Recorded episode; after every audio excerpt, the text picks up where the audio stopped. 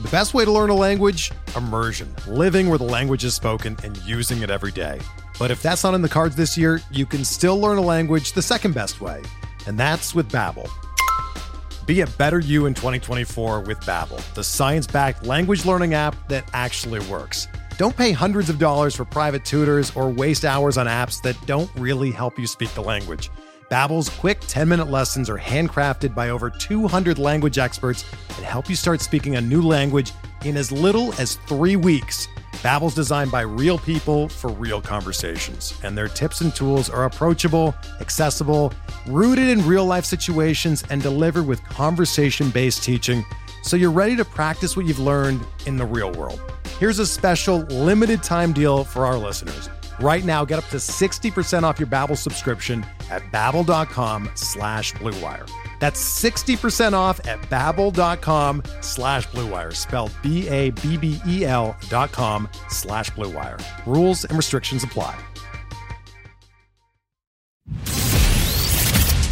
Welcome to the First Pitch Podcast, brought to you by PitcherList.com, your daily morning podcast, updating you on everything you need to know to win your fantasy baseball league. Here's your host, Chad Young. Hello and welcome to the First Pitch Podcast. As the man said, my name's Chad Young, getting right into it on this Saturday morning.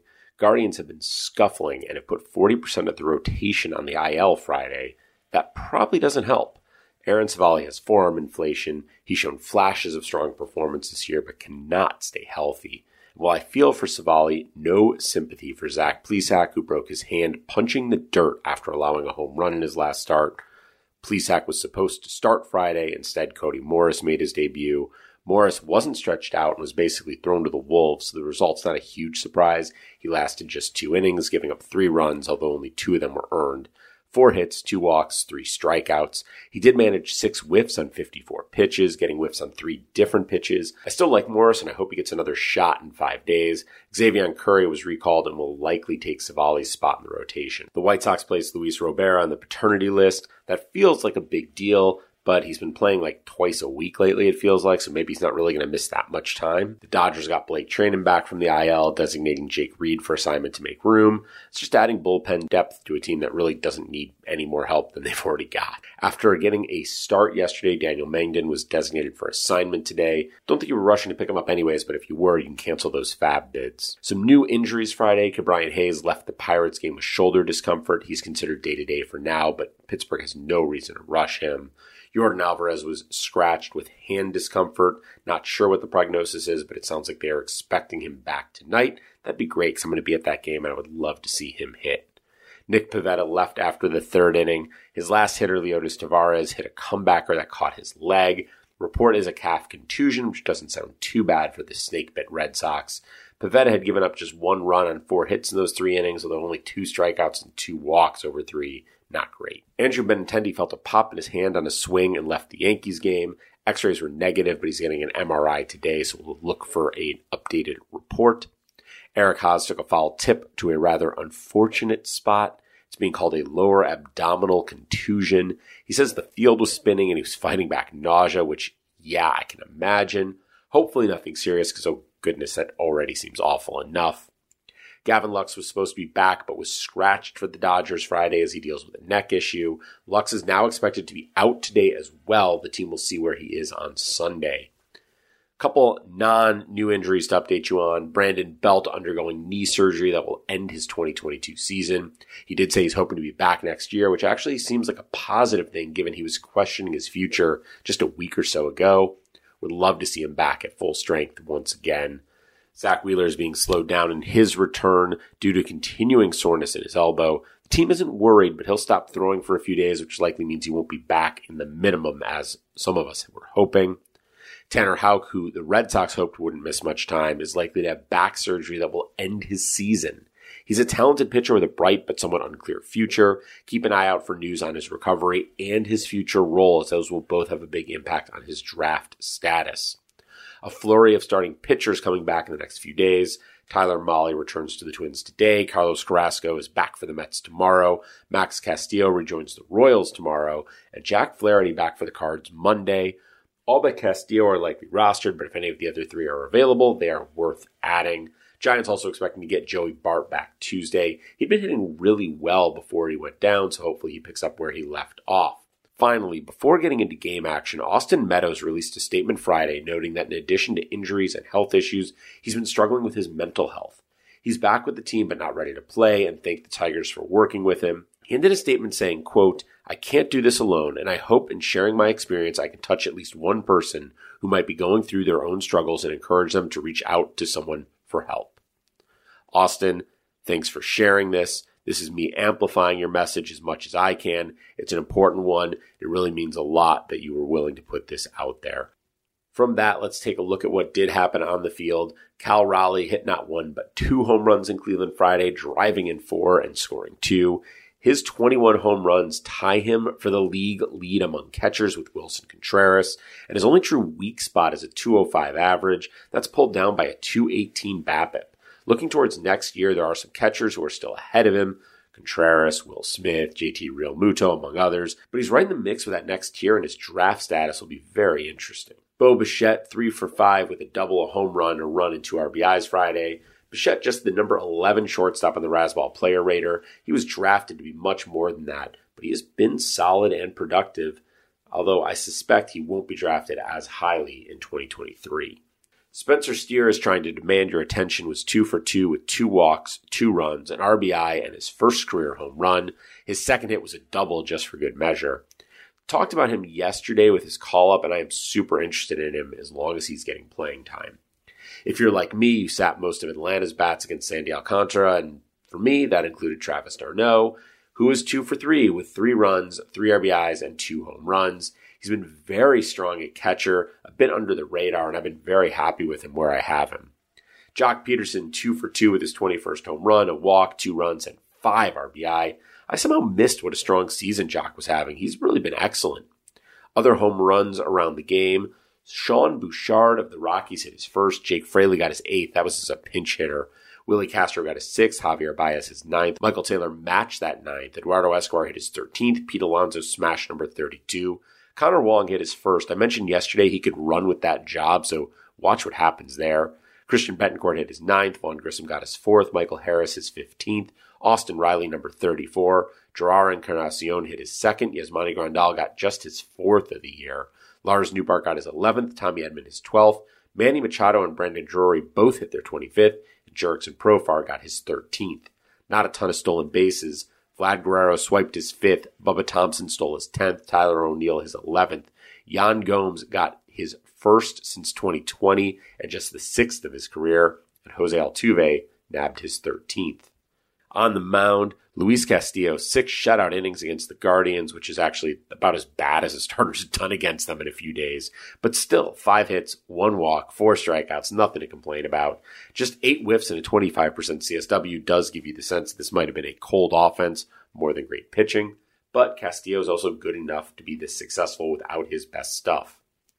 Alek Manoah was added again Friday, seven and a third, five hits, zero runs, one walk, six Ks He's a guy that Jays and fantasy managers can build a rotation around. Great American Ballpark is not a great place to pitch, but the road is the road if you're a Rocky, and Kyle Freeland has been kind of great on the road. Coming into Friday, he had a 3.62 ERA away from Coors, and he lowered that, went five and two thirds, giving up a run on eight hits with a walk and three strikeouts. He's not an ace. That's still, you know, a high WHIP and not a lot of strikeouts, but he should be on your streaming radar when he's outside Colorado. JP Sears and Dean Kremer both solid again. Kremer went six, giving up two runs on five hits and a walk, striking out six, while Sears went six, giving up two runs on six hits and a walk, striking out five. I was slow to come around on Kremer, but starting to tentatively look at him as a matchup guy, and well, I've been slow coming around on Sears, and maybe I need to rethink that. Eh, he had just eight whiffs. I'll still hold out. I like the matchup for Detroit with Daniel Lynch as a streaming option, but that did not pan out. Four runs in five innings with a 1.8 WHIP and 4 Ks. Yuck, I'm done with him. David Peterson was at best decent Friday, giving up three runs on eight hits and a walk over five and a third to the Nats. He struck out six, but that was about the only good part. No home runs allowed, so maybe some bad ball and play luck factored in there too. But again, against the Nationals, you got to do better than that. Jeffrey Springs was asked to face the Yankees and was up to the challenge, going five and two thirds, allowing just four hits. He did walk three versus seven strikeouts, so not perfect, but this was really great to see. It makes me more comfortable starting him moving forward. Domingo Germán wasn't bad either, giving up three runs, just two of them earned over six and two thirds, six hits and two walks, but only had one strikeout, and then got no help from his bullpen as well. Just seven whiffs and a 22% CSW. And I'm not really interested in his next start versus Minnesota, despite the nice result Friday. I already teased all those Atlanta home runs, and well, Sandy Alcantara was just off Friday, giving up six runs on six hits, including those three home runs over five innings pitched, walking one and striking out just three. That's the second six spot he's given up in his last three starts, and he's at Philadelphia next. I can't see sitting him, but I won't be real confident either. Charlie Morton got a W, but just missed the quality start, giving up a run over five and a third. He struck out seven, allowed four hits and two walks. His ERA is down to 4.01, but even before Friday's performance, he was down to just 3.55 since his first three starts and 2.93 since June 17th. Sonny Gray lasted only four, giving up two runs on five hits and a walk with just two strikeouts. After an awful July, he had a great August, but this is not an ideal start to September. He's not really a comfortable start for me moving forward. Jordan Montgomery bounced back from his first rough start as a card, told the Cubs scoreless for six innings, giving up seven hits and two walks in the process with just four Ks. Obviously, you love the shutout, but a 1.5 WHIP and four strikeouts does leave something to be desired. You don't often give up a run per inning and still pique my interest, but Reid Detmers kind of did that. He faced a tough Houston offense and didn't give up a home run. He struck out six and walked just two over four and a third. All of that's pretty good. And yeah, four runs and seven hits is bad. I wouldn't want to start him against Houston. You probably shouldn't have. But I do like what this says for him in better matchups. Lance McCullers did sort of the opposite of that.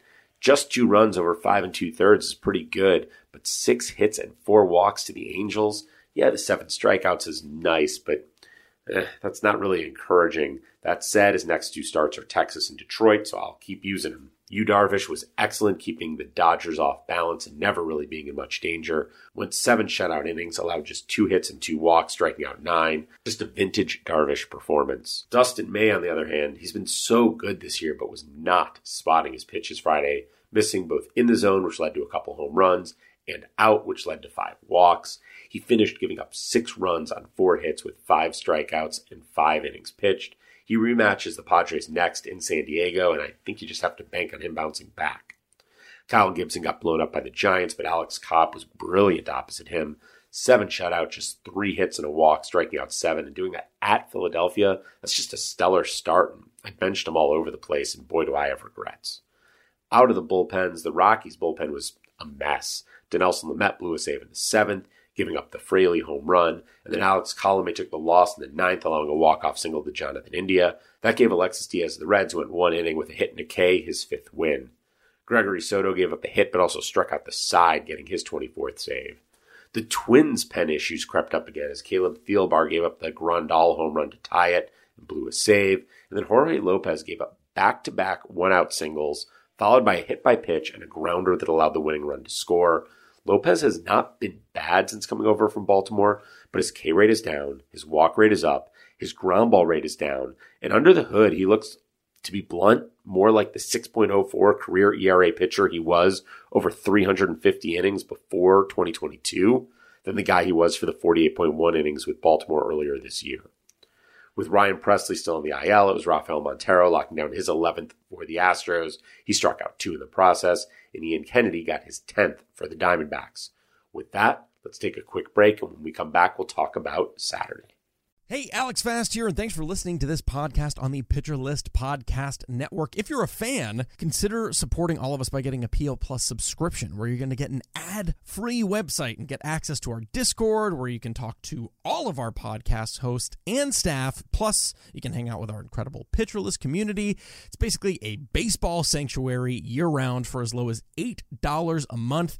You can sign up at pitcherlist.com backslash plus, and you're going to get your first month free with promo code podcast. Also, don't forget to check out everything else we do as well from YouTube videos, live streams, newsletters, off season articles, TikToks, breakdowns, over 15 baseball podcasts on our network. We can't stop talking about baseball even during the off season. So sign up for PL Plus today at pitcherlist.com backslash plus and use promo code podcast to get your first month free. All right. Thanks for listening. Let's get back to the show. All right. Welcome back. Starting off our look at Saturday, we'll jump into the weather with our friend Mark Paquette. Thank you very much.